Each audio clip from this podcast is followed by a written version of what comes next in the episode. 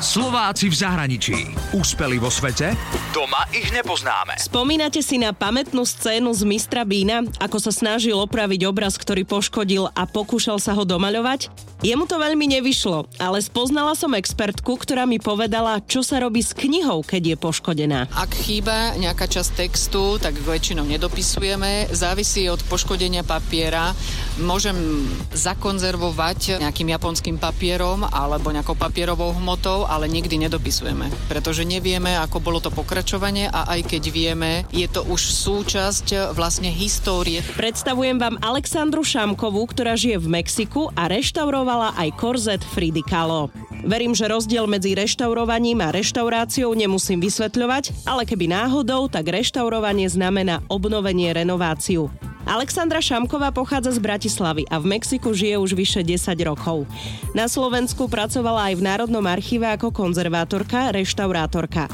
Prvýkrát išla do Mexika s batohom ako turistka. A tak sa jej tam zapáčilo, že sa tam vrátila na vedecko-výskumný pobyt v Národnej knižnici. Saša zistila, že koža na knihách je iná v Mexiku ako u nás v Európe. V Mexiku boli veľmi silné rády, konventy, mali veľkú sílu, oni boli tak sebestačné, že mohli konkurovať vlastne aj štátu. Mali obrovské tie knižnice a oni si napríklad takou zvláštnosťou je špeciálny znak na oriesku knihy, tak oni si takýmto spôsobom tiež značkovali tie knihy. To napríklad v európskom kontexte vôbec neexistuje. Saša dokonca viedla kurz pre mexických reštaurátorov, kde získala kopec kontaktov z jej odboru.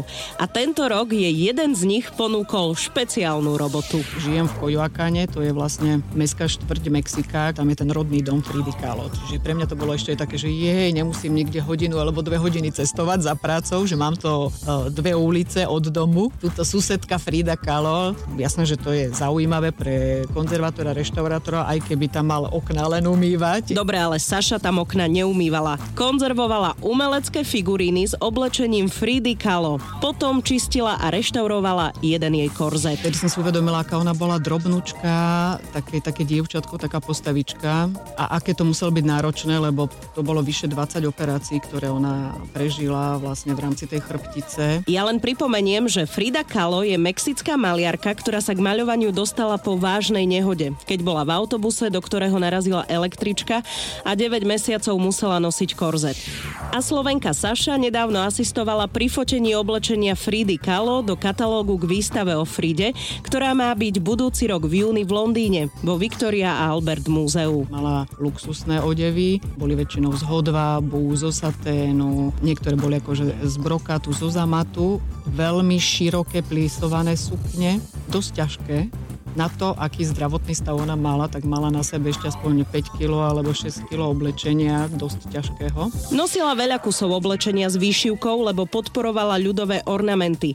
Keďže Frida bola známa, tak vedela, že vďaka nej sa to dostane do popredia. Okrem reštaurovania a konzervovania Slovenka Alexandra Šamková aj maľuje a má svoj vlastný štýl. Používa výrazné farby a veľmi ju ovplyvňuje farebné Mexiko a samotní Mexičania ale počúvajte, čo mi povedala o žltej a červenej farbe. Robím tzv. figuratívnu malbu aktuálne je viditeľná tá figúra, aj neviditeľná, vchádza a vychádza ako keby z priestoru a sa stráca medzi farebnými škvrnami. Keď človek maluje, tam dávaš najavo tú svoju dušu. Jednoducho to neoklameš. Keď si aj smutná a maluješ červenou a žltou farbou, ten smutok tam v tej červenej a žltej bude. Čiže ja sa snažím, že keď malujem, byť v rovnováhe, v pohode, aby teda to maximálne vyžarovanie vychádzalo z tých mojich obrazov. Úspeli vo svete?